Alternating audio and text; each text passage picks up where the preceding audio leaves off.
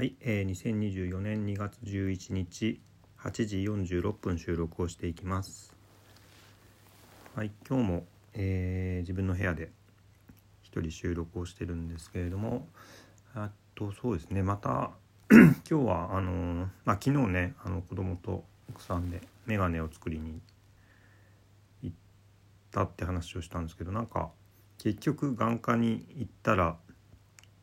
まあもう一回多分視力を状況を見たんでしょうね。そしたらなんかうんまあもうちょっと様子見でいいんじゃないかっていうふうな診断だったそうで結局眼鏡はあの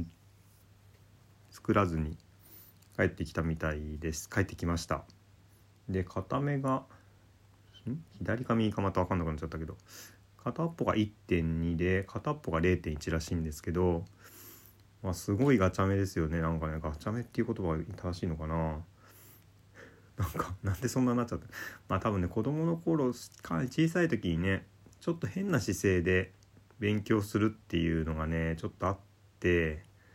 多分その時の影響なんだとは思うんですけどね。おそらく 利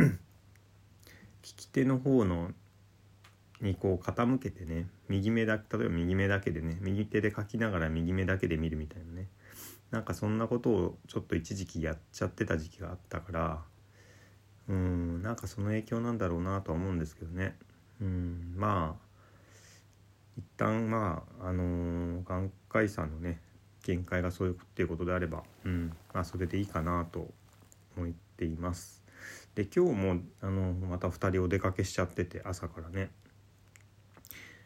今日はあの学中学校の方にね、えー行って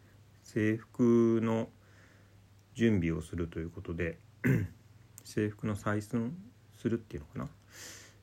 な？に、えー行ってます。で、まあ、その後なんかちょっと学校の方で何でしょうね、えーまあ入学前のなんかイベントみたいのあるのかな、うん、結構昼過ぎまで行ってるってことなんでまた私は一人、うん、留守番なんですけどうん。この前そうだな。まあ今日はそなのでえー、なんか家の片付けとかねちょっと普段できてなかったこととかをうん。えー、またやっていこうかな。やっぱり休みの日に今までだと昼過ぎぐらいからね夕方とか夜にかけてね子供の送り迎えとかが発生することがえーまあ、ほぼ毎回毎週だったんでなんかそれが何もないっていうこのフリーダム感というかね。うん。やっぱどうしてもその時間にでになんかこう予定が入っちゃってるとねまず遠出するってことができなくなっちゃうし出かけるにしてもすごい近場だったりしてね。でそうだな。なんかちょっと車のね車でねちょっと小1時間みたいなところたとしても帰ってくるのに意外と渋滞したりして時間かかっちゃったりするして 間に合わないみたいなことになっちゃうとねあの子供に迷惑かけちゃうし。なんかそういうのがあってねほとんど自分の住んでるエリアから出ないのが普通だったんですよねずっと。まあ畑に行ってればね畑から帰ってくることはねまあ最悪歩いてでも帰ってこれるから いいんだけどなんかそんなね自分のなんかこう心のブロックがねまだ外れてない感じで。うん。まあいいんですけどね。無駄になんかエネルギー使って外出することもないとは思うんだけど。まあでもちょっとやっぱ自分の何ですかね。えー行動範囲がね狭まっちゃってるなとは思いますね。うん。だって若い時だったらね朝からじゃあちょっと御殿場まで行っちゃおうかとかね。普通にしてたわけだしねこういう時間をね。うーんなんか不思議だな。不思議だなじゃないんだけど。うんちょっとそこはモード切り替えていってもいいんでしょうね。きっとね。うん、であとまあそうだな。話したかったこととしては、まあ、先日 内政ワーク 内政ワークショップの方の、うん、あのセッションがあってで今回私が主にね、えー、私のななんていうのかな内面の課題とかっていうこととか自分が考えてることを話させていただくってことをね結構たっぷり1時間半以上かな、まあ、ほぼ2時間ぐらい。えー、ずっと時間を取ら取っていただいてね話しました。でまあその中での話はね まああんまり細かく話してもうんあれですけどまあでも自分の自分が考える自分という人間っていう話を結構したんだけどもまああの気づきとしてはうんの何ですかね。自分の感情に ついて感情についてなんかもっとこう目を向けるともっといろいろあの埋まってることがあるんだなっていうかうずもれちゃってるものがあるんだなってことはうん結構分かったかなと思ってます。まだ本当に取っかかりがねちょっと見えたっていう感じでしかないのかなとは思うんですけど。まあ前にあのえー、カウンセラーの方とねお話した時もね あの自分の感情をね紙に書いて見てってくださいねみたいな話をそういえばされてたなと思ったんですけどまあその後ね全くやっていなくって。うん。そうそう。紙に書いてそれを燃やすみたいなことやってみてくださいみたいなことをね言われてたんですよね。思い出したんですけど。でその場でねあのセッションしながら、えー、まあ主催者の方とね主にそのやりとりいろんな話をした中で、まあ、どういう感情を持っているのかっていうことについてどういう感情がこう苦しみを生んでいるのかみたいな心の引っかかりになっているのかみたいなことをいろんななんていうのかな観点でこう話しさせていただいたんですよね。でやっぱりあのー感情もちろんその瞬間に感じていることっていうのをそのまま言うっていうよりは こういう過去、まあ、直近でね自分心が揺れ動いたこととかモヤモヤしたこととかっていうのをねまあ話をしたりあと場合によってはこういう想定でどう思いますかみたいなね話をさせていただいたりとかね。うん。なんかすごく自分の心って本当によく分かんないなって本当思ったんですよね。なんかすごい同じようなインプットでも実は自分の中では違う形で受け止められていて心の中でね うんそれをこう紐解いていくとうんなんか自分のわだかまってることの解像度が上がるっていうのかな。まあ全然ひもまだ分からないこともいっぱいあるんだけどなんか本当心ってすごく繊細なものなんだなっていうのをね、えー、すごく感じました。うん。もう少しそうだな。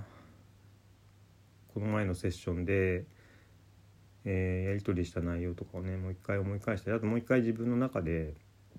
自分の感情に向き合うみたいなことをね湧き上がってくる感情に向き合うみたいなことを続けていったらなんか確かに良さそうだなっていう感触をねうんすごく 得ましたね。まああとそうだなまあそれはそれとして結構その場ではね自分の ある意味根源的なある意味自分勝手なね自己中心的な感情も含めて話をしましただから、まあ、それはそれでそういう場なんでそれでいいんですけどまあでも一方で何て言うんですかね周りに対して感謝するとかって 自分の根源的な欲求としては本当にできてないんだなってことをね改めて、うん、振り返ると思うんですよね。なんかすごく自分のねまあ当然親もそうだし家族とか会社とかあと所属してる組織とかあと昔からの友達とかね。まあいろんな人たちにこう関わらせていただいて その人たちからあのえあのなんだろうその人たちのおかげで成り立っていることっていうのも本当にいっぱいあると思ってて、まあ、もっと広く言えば例えばね毎日食べるものなんてほとんど自分で作って 作ってないし作ったものがあの自分の食べられるところに届くまでにもたくさんお手をかのね人が関わっているし なんかそういう全てのこの状況に対して自分だけでやってることなんて本当にごく一部なんですよね。うん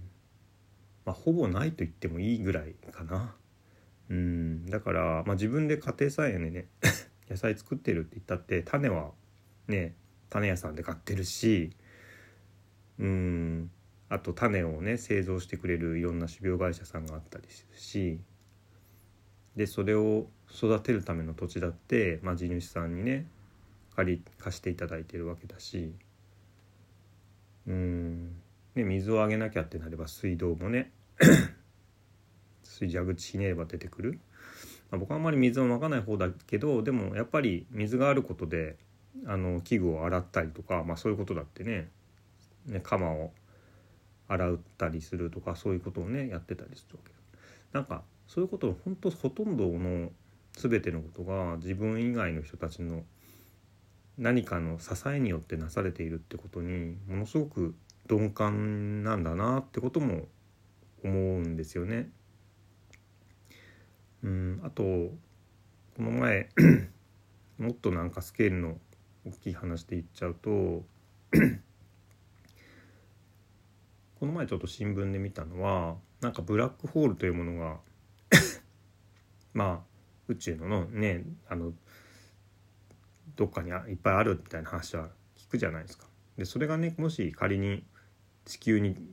ぶつかったりとか、まあ、もしくは巨大な隕石が、ね、地球にぶつかったりみたいなことは確率的に言ったら別に全然いつ起きてもおかしくないことだったりするわけですよね。でもしかしたら一瞬にして地球はあのー、地球のねこの生態系みたいなものは消滅してしまうみたいなことが、ね、突然起こるかもしれないわけじゃないですか。でも、うん、なんかそまあそれはねものすごい確率の低い話ではあるけれどもでもその地球環境によって支えられているっていうことの何て言うのかなありがたさっていうのかな。そういうことさえもまあ僕ら僕は少なくともなんかこう目を向けられてないしまあ人間社会全般がそういうことに目を向けられてないっていうことはねまさに今あのみんなが気づきつつあることではあると思うんだけどなんかそういう全部のことをひっくるめて考えるともうほんと十分恵まれてるじゃんっていうことだと思うんですよね理性で考えればね。なのにねあのあの人がああしてくれないとかねうんなんかなんだろうなそんな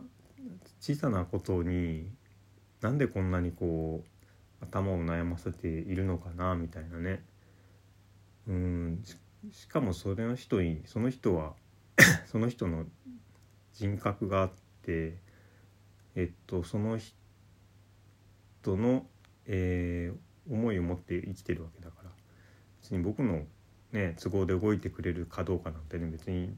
ある意味その人からしたらどうでもいいことだと思うんですよね。うん、しかもその人から得ていることもたくさんあるはずなんですよね実際ね。だからなんか 本当こう問題の捉え方っていうのを世界の捉え方っていうのかなどうしてもこう小さな課題にね、えー、目を向けてしまいがちな自分にもなんかこうなんとかしたいなっていうふうには思いますね。うんなんかこう内から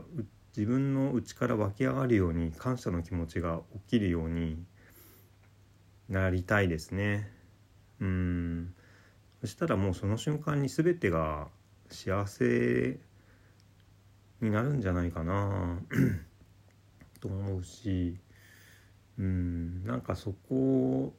に注力することだけがもう、えー、幸せの道のような気もしますね。だからなんやっぱどうしてもね人間社会に生きてると、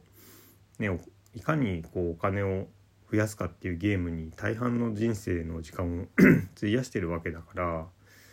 なんかうーんまあなんかねそのこととのこうギャップの大きさっていうのはね早いうちに解決しないといけないなとはうん思いますね。うんということでなんか思ったより話が広がっちゃって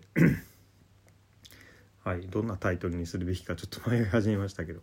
はいとりあえず今日はこんな感じのお話でした。今日もお聴きいただきありがとうございました。